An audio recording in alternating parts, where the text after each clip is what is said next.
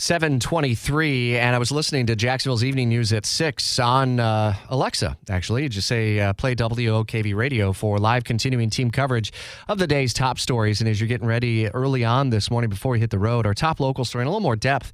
Justice now for the family of a teenage boy who was shot and killed on jacksonville's north side. Recall the teenager who was uh, gunned down while in a car on his way home from football practice. Today the first domino in this violent chain has fallen it won't be the last. And new this morning, the first person arrested in connection is expected to make a first court appearance. Action News Jax's Jessica Barreto continues our live team coverage. And so this is the first court appearance for this individual. What's he charged with?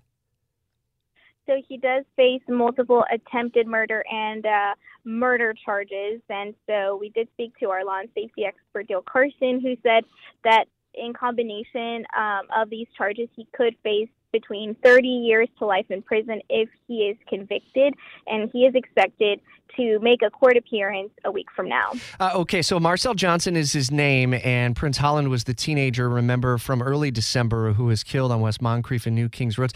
As the sheriff was unpacking these charges, he seemed pretty explicit that this investigation is not over. That's right. So Marcel Johnson, again, as you uh, heard him reference, is the first domino to fall in this case. So uh, they do expect to uh, find more suspects in connection to this shooting. Now, uh, Sheriff T.K. Waters didn't specifically identify Johnson as the shooter in this case, but again, he does face multiple attempted murder, murder charges, also a shooting charge, and so uh, the search does continue for more suspects. But because this was a targeted attack between two rivals rival groups, two gangs, that could pose some challenges for investigators, according to our law and safety expert, because these are two groups who are basically kind of at war with each other. They have allegiance to their groups.